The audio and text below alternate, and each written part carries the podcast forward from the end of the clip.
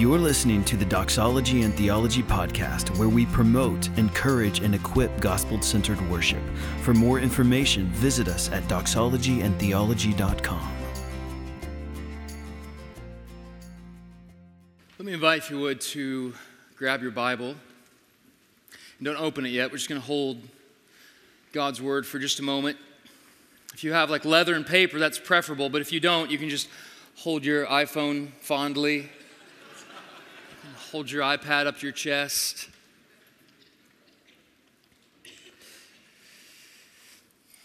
You may think that at a conference that's called Doxology and Theology, that we would have this down. But bound up in your heart, in my heart, is a one way trajectory away from what God has spoken toward our own wisdom, toward our own plan, toward our own agenda. So, my question as we conclude this conference is what do you think about when you think of God's Word? What do you think about when you think of God's Word? Not through the lens of sentimentality, but through the lens of grounded conviction, through the lens of heart opening affection. What do you think of when you think of God's Word? Oftentimes, as worship leaders, we still don't know what to do with this book. We're, we're told and we hear that our, our church services, that our lives should be based and built upon the foundations of God's Word. But if we're honest, we still don't find personal uh, joy and satisfaction in our times of, of opening God's Word. Some of us started leading worship because we loved Jesus and we loved God's people. And we didn't realize that a book came along with this. That we weren't people looking to the scriptures for permission to do things, but to the scriptures to be informed in how we do things. Maybe you lead your church in worship week after week, but you still feel like you're in a battle with this book. In a moment, we're going to open these books, but not yet. Continue to meditate on this. When you think of the Bible, what do you think of?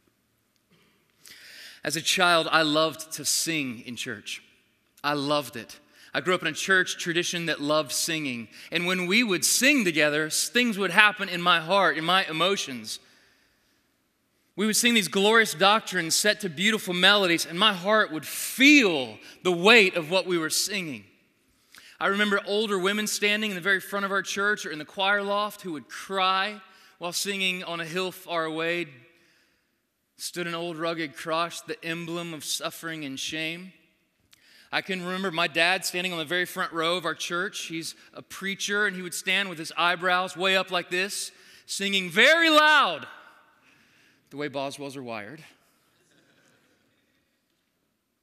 I remember these moments. Sometimes on Sunday night, we would get wild for Baptists. And uh, we would like clear out the pews and stand around the, the walls of the church holding hands. And that felt different and risky. and then we would sing. And oh man, the memories there are just sweet of meeting with God and His people in song. But I had a hard time connecting the truthfulness of God's word with the affections of our singing. When the singing was over and we would all sit and dad would get up to preach, it, it never fell on me. I didn't seem to experience God the same way. It was more theological, less emotive. There was more doctrine. And as a child, I didn't know how to process those things. I'm 35 years old. I still don't know how to process a lot of those things. Maybe that's, maybe that's you. Maybe you grew up in that same kind of a wrestle. As worship leaders, we're drawn to the emotive state of, of engaging with God. Part of the reason doxology and theology exists is to help connect this growing theologically and also not negating the address of the heart. The Puritans come to our aid using this word communion with God, seeing both God glorious with our mind and feeling God's glory with our hearts. And there's not been a day of my life where I've gotten that right. So, the flip side of, of being more emotively wired, then you start to read doctrine and it puffs you up from a very young age and you become a moron. And then you forget how to feel. And it's brutal. And so then you're wrestling back. Hey, feel again, would you? Feel these truths that we're saying. Doxology and theology. It's the conference we're at. We're going to begin by parking on the truthfulness of God's word. And as you now open your Bible to Psalm chapter 119, know that you are opening the living, breathing, perfect, indestructible, unstoppable Word of God. Psalm chapter 119 is where we'll be.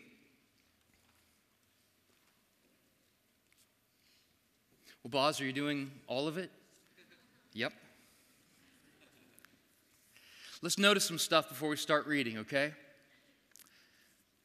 Psalm 119 is the mountain of the Psalms. And immediately we feel very small. From the very beginning of it, it can be confusing. What's the first word you read there? If you don't know how to pronounce it, it's Aleph. Okay? So already we have no idea what's going on unless you speak Hebrew.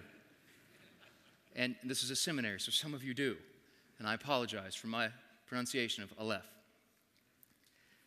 And so what's going on here is this psalm is a song, it is a poem, and it is a poem that wants us to see clearly who God is as revealed through His Word and to be a people who love and cherish the Word of God. And it does it with beauty and with carefulness and with glory.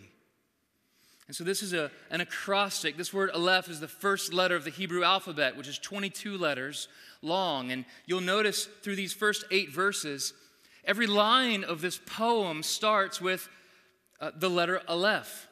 All right, nobody was courageous enough to say Aleph. And then you get to verse 9, and what word do you see here? This is simple enough. What does it say?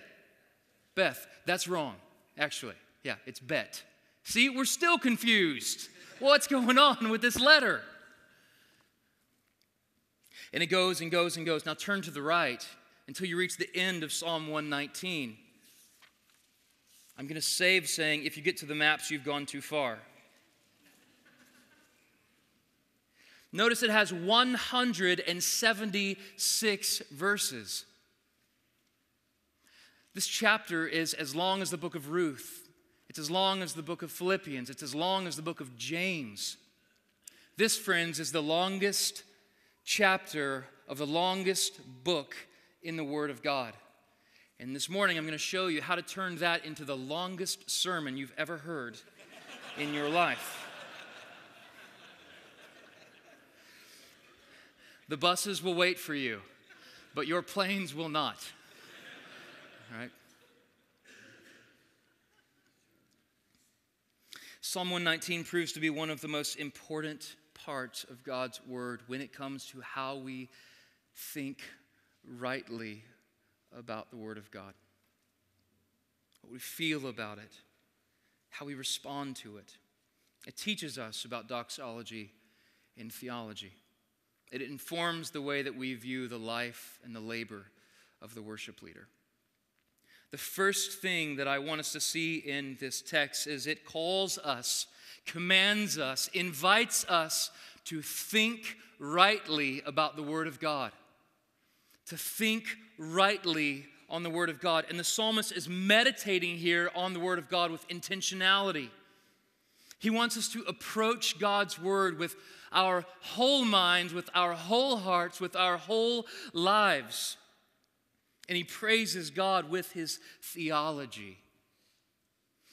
His doxology is dependent upon his theology. Let's read together verses 1 through 8. Let's praise God with the psalmist that God has condescended and spoken to his people, that he's the help of his people, that his presence is with us, carrying us, nourishing us by his word. Verses 1 through 8. Blessed are those whose way is blameless, who walk in the law of the Lord. Blessed are those who keep his testimonies, who seek him with their whole heart, who also do no wrong but walk in his ways. You've commanded your precepts to be kept diligently.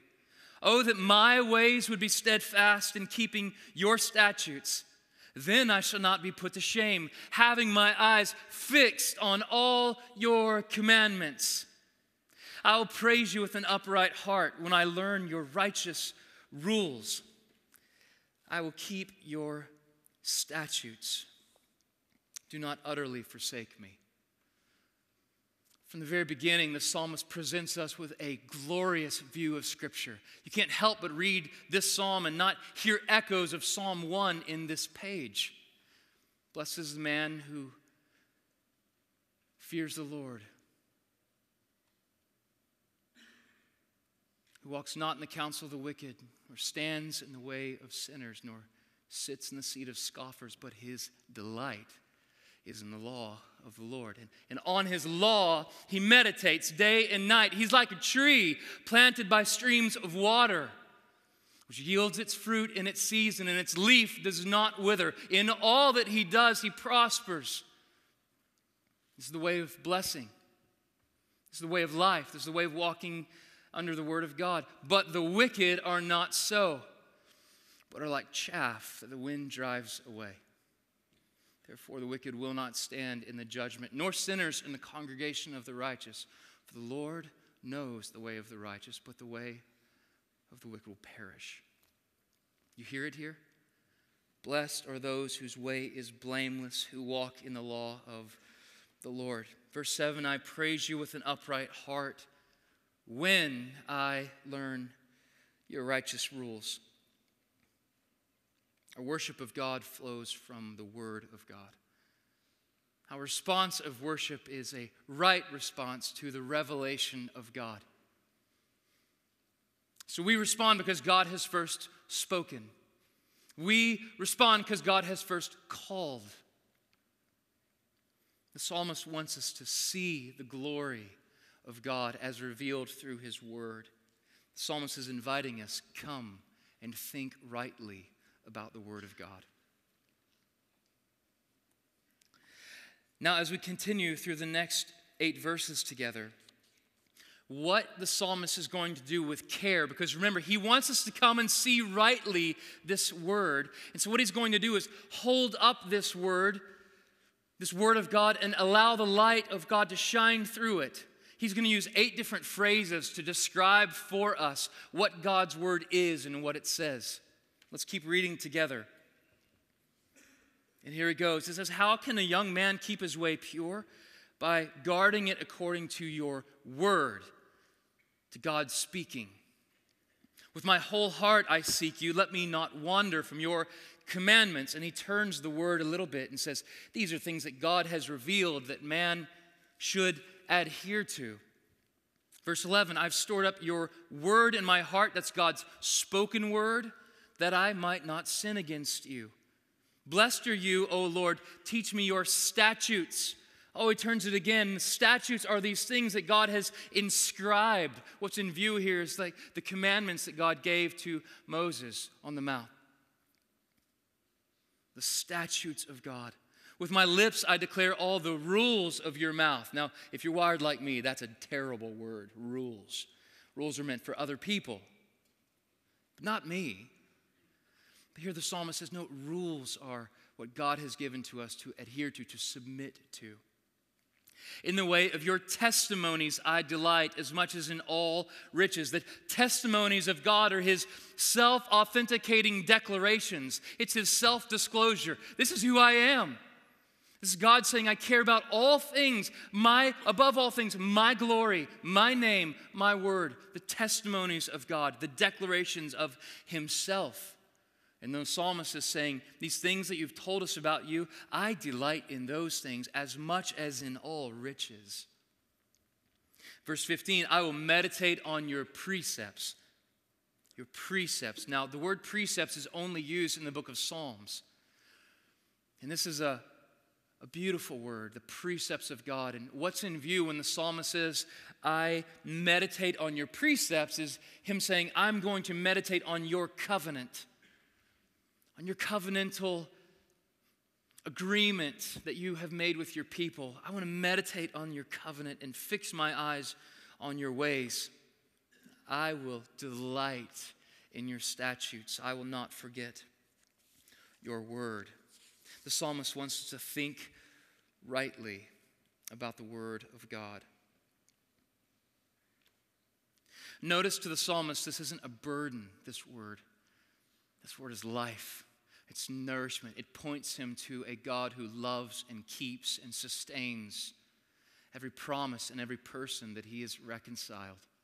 The God who is faithful in all of his ways, the God whose word is unbroken is powerful, is sharper than any two edged sword. Brothers and sisters who lead and serve and love God's people in worship, we must be a people of the book. We must be a people who think rightly about the Word of God. Over the last little while, we've seen prominent leaders in the area of worship deny and question publicly this perfect word. Some construct an assault against the word of God, trying to finagle it, trying to edit it, and it cannot be done. Where God has spoken, we close our mouth. We've seen prominent worship leaders try to defend and promote the cause of homosexuality by using God's perfect word. Brothers and sisters, this cannot be done.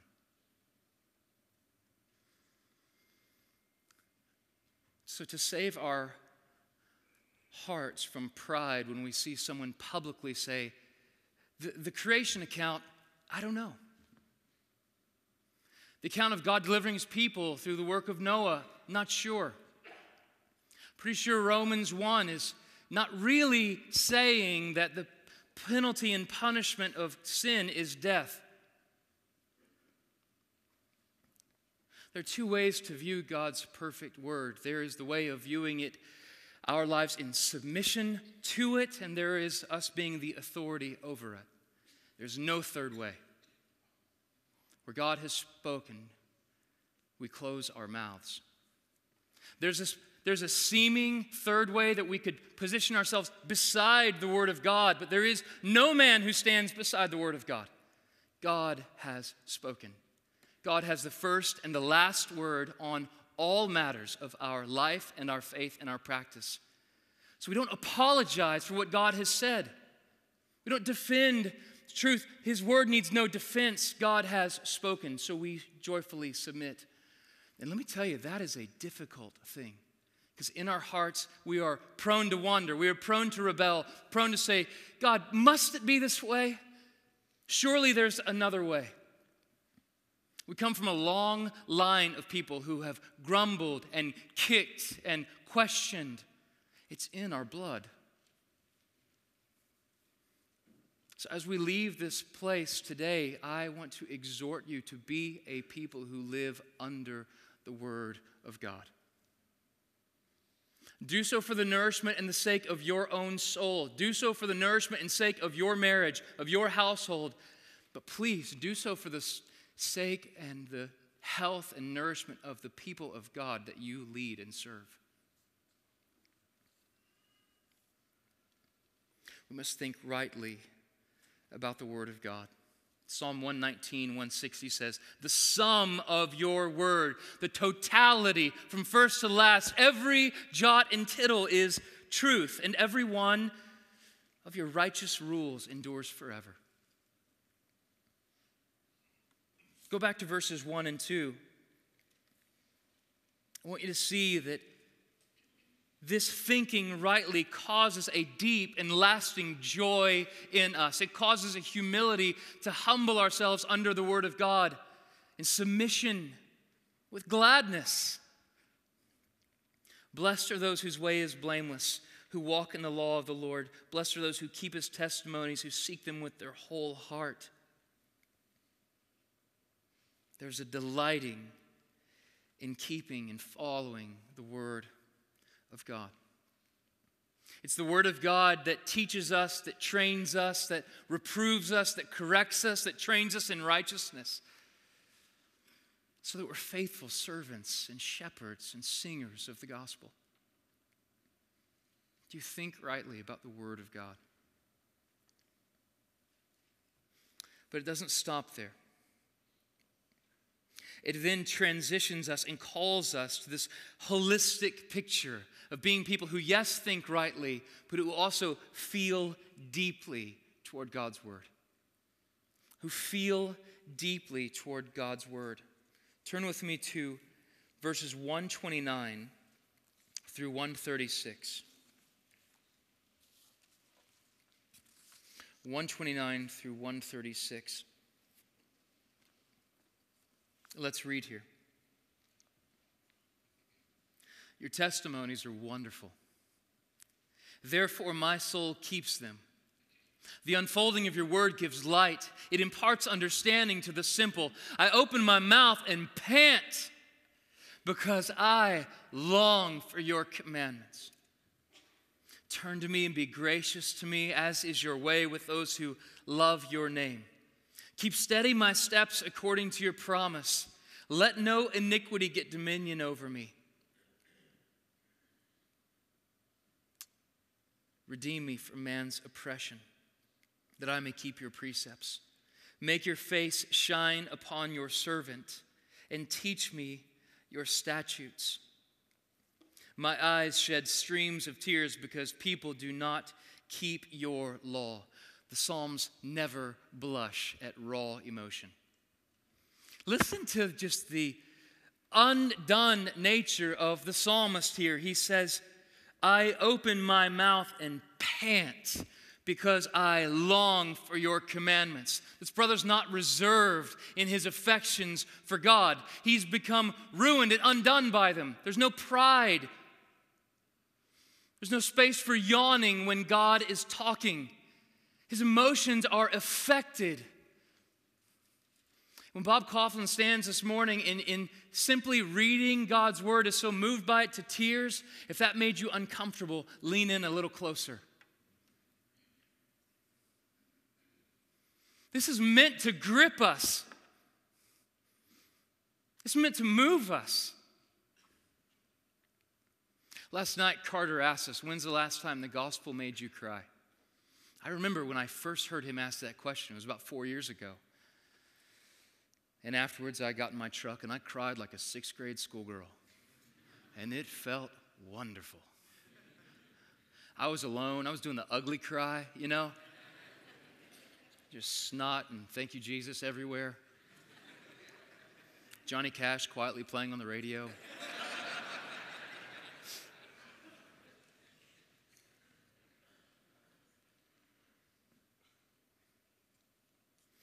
Come and feel deeply about this word. Let your affections be ignited, inflamed, engulfed with love for the word of God. When we behold him, we cannot help but our hearts be enlivened with love for him. Psalm 119, 18, open the eyes of my heart that I might behold the wonders of your law when we behold, we feel. In 136, there's this interesting emotion that's evoked in the life of the psalmist. He says, My ears shed streams of tears. Why? Because people do not keep your law. It sounds like a worship leader to me. God, give us this kind of desire for the good of your people that we would shed streams of tears because they don't see, because people still don't worship Jesus. God, give us hearts that are broken and humble before you because of this. Let our eyes shed streams of tears because there are souls alive on this earth today who do not worship Jesus Christ. Hear the psalmist. He sounds like this grand leader of the worship of God. Let's enter into this kind of burden that the psalmist has for the people who do not worship God rightly, the people who do not keep the law of God. It's possible to read the Word of God every day, to be a part of the most gospel centered church in your town, to hear expositional sermons week after week for the entirety of your life, to have read all of Don Carson's John commentary. To have the most biblical worship set you could imagine. And to not love God.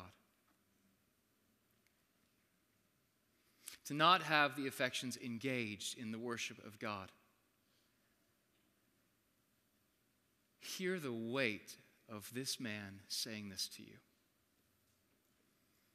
This is the tenor of experience.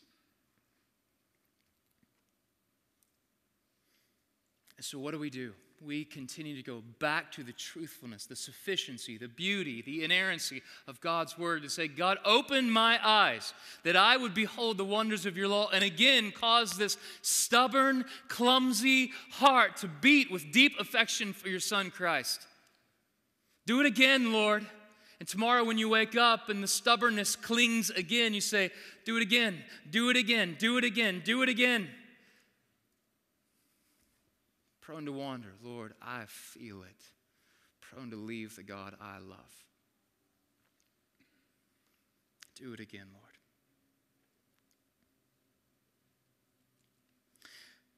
My concern for the streams of the church that, that are very emotive, almost in a careless way, is that they need more doctrine. C.J. Mahaney, who who taught us that as, as deep as our affections should be, they should equally be as informed by our sense of the knowledge of God. And there, there are strains of the church that, that, that don't do that well. There are other strains who, who can tell you immeasurable things about the Word of God, but who have difficulty feeling. So, wherever you find yourself in this continuum, be carried along by the help and the grace of God. It's not enough just to acknowledge these, these tensions and say, oh, well. But say, God, help us. We're just standing in line of a long line of fools who have been wrecked by the gospel. We're not going to figure this out. But would you help us? Would you help us think rightly? Would you help us equally feel deeply? So, for a conference called Doxology and Theology, our propensity may be to forget to feel It's bound up in the corners and the cobwebs of this heart to forget to feel. So, God, help us. As theological as our tribe is, may we be equally as doxological.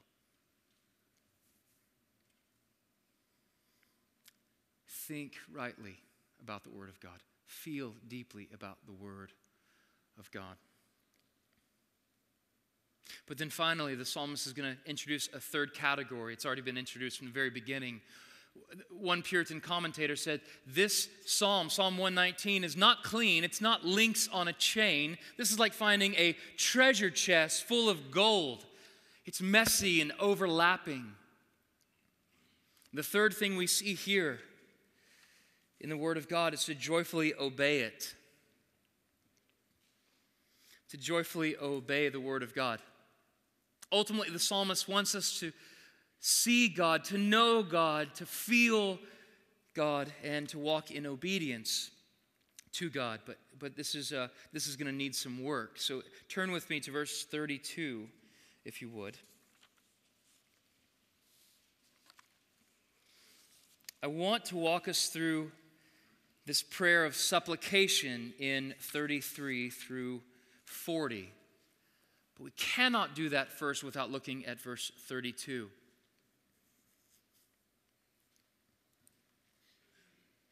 Everything hinges on 32. The psalmist says, I will run in the way of your commandments when you enlarge my heart. The psalmist is saying, I've been given a heart that's two sizes too small. And the gospel comes and frees the heart, gives the heart love for God that it did not have. It is impossible to keep the law of God. It is impossible to keep the law of God. But when the heart is enlarged, he can run in the commandments that God has set out. But listen to this helped work. Listen to these prayers. Look who's the author of every work in this prayer. 33. You ready?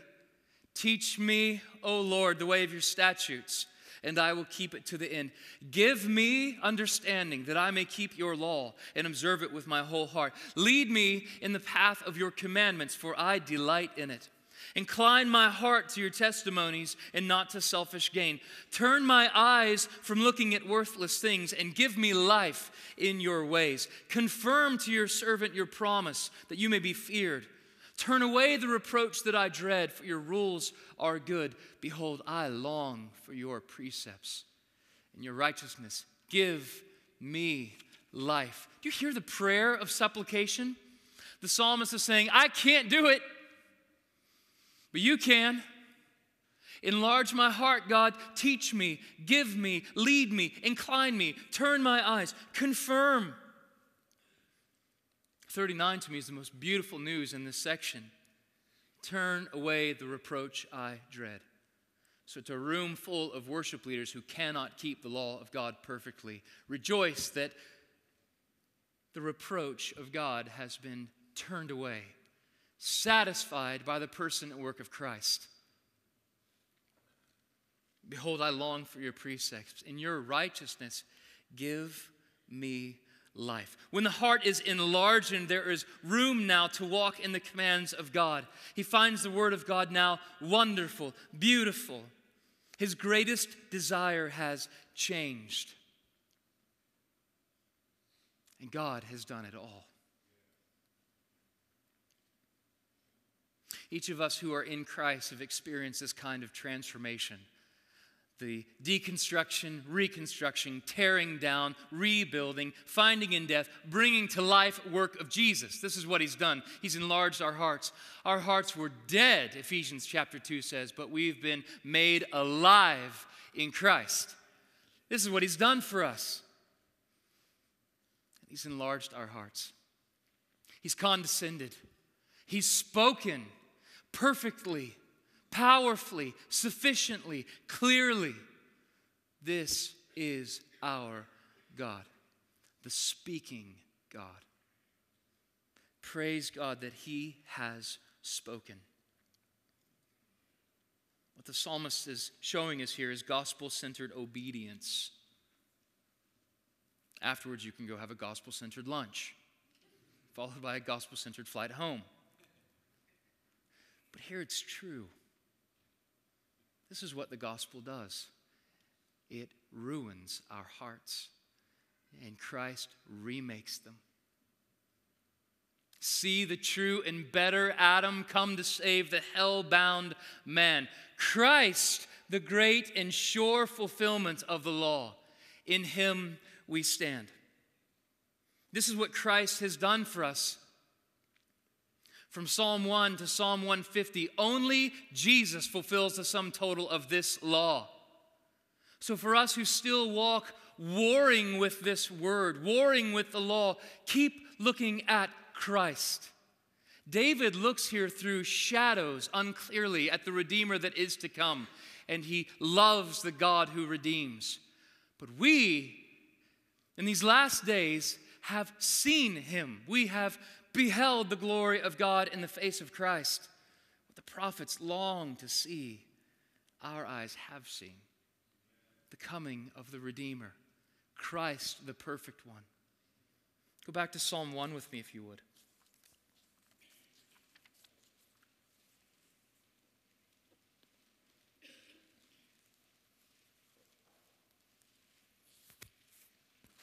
Blessed is the man who walks not in the counsel of the wicked We're people who walk in the counsel of the wicked, nor stands in the way of sinners, we stand in the way of sinners, nor sit in the seat of scoffers. I have regularly sat in the seat of scoffers. But his delight is in the law of the Lord. Well, I've found delight in many things other than God's word. Lesser things. That's a polite word. Terrible things. Lifeless things. I've drank from cisterns that held no water, like weightless clouds. And on his law, he meditates day and night. Well, I meditate on lots of things besides the law of God. And I've been like a rootless tree time and time again. But God in Christ. The hero of Psalm 1, the hero of Psalm 119, Christ, the fulfillment of the law. Blessed is Christ who has not walked in the counsel of the wicked. Blessed is Christ who has not stood in the way of sinners. Blessed is Christ who has not sat in the seat of scoffers, but who found total delight, food in doing the will of God. Because you and I would be children who could not. Friends, we are people who are still looking for our righteousness apart from the work of Jesus. I've said already, we come from a long line of people who do this. People who will struggle to think rightly of the Word of God. People whose hearts are inclined to run from the truthfulness of God. Feet that rebel against walking in obedience to His Word.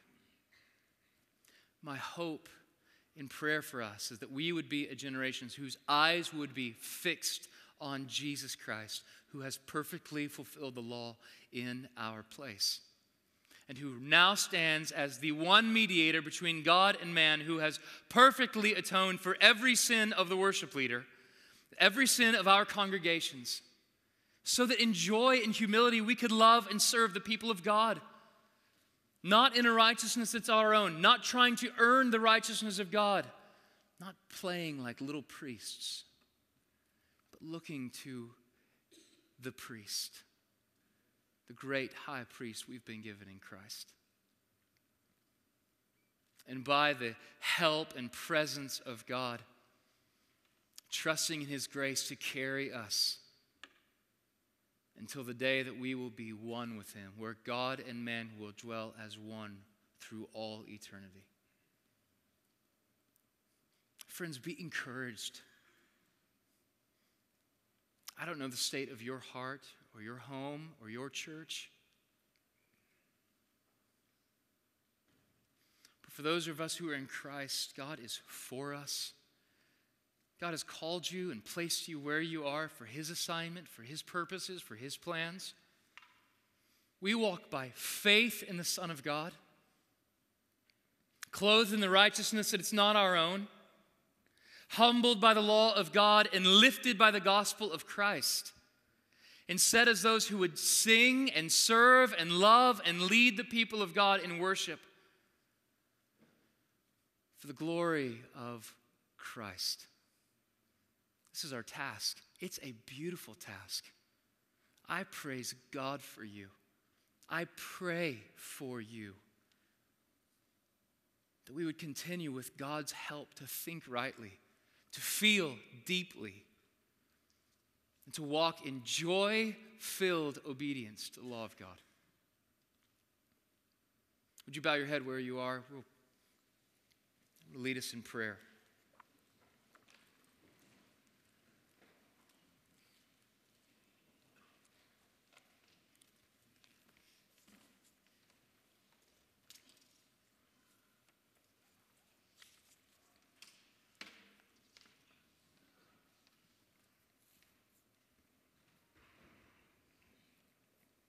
I'm going to pray Psalm 119, verses 33 through 40. God, teach us the way of your statutes.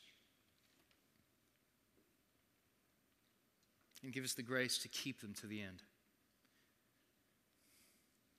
God, we need your understanding. that our hearts would be engaged in responding to the perfect law of God. Father, would you lead us in the path of your commandments? And where our delight is weak, and perhaps but a flicker, would you ignite it with the fire of the Holy Spirit?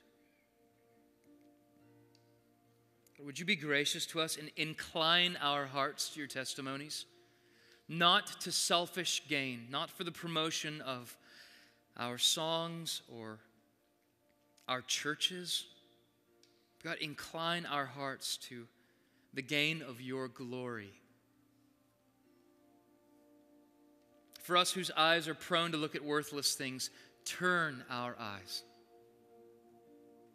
Turn our eyes to the one who has pursued us, who has purchased us, who has called us, who has saved us, who is sustaining us, who's encircled us with his love and shown us his kindness. Turn our eyes to behold the glory and the wonder of the mystery of the gospel. That we would look and live, that we would behold and respond that our hearts would find you increasingly more glorious. God, would you be gracious to us that we would be people who build our lives on the Word of God? And when the arrows of the enemy and the darts of culture and the fightings within and fears without uh, pursue, stripping your word of its power, of its efficacy.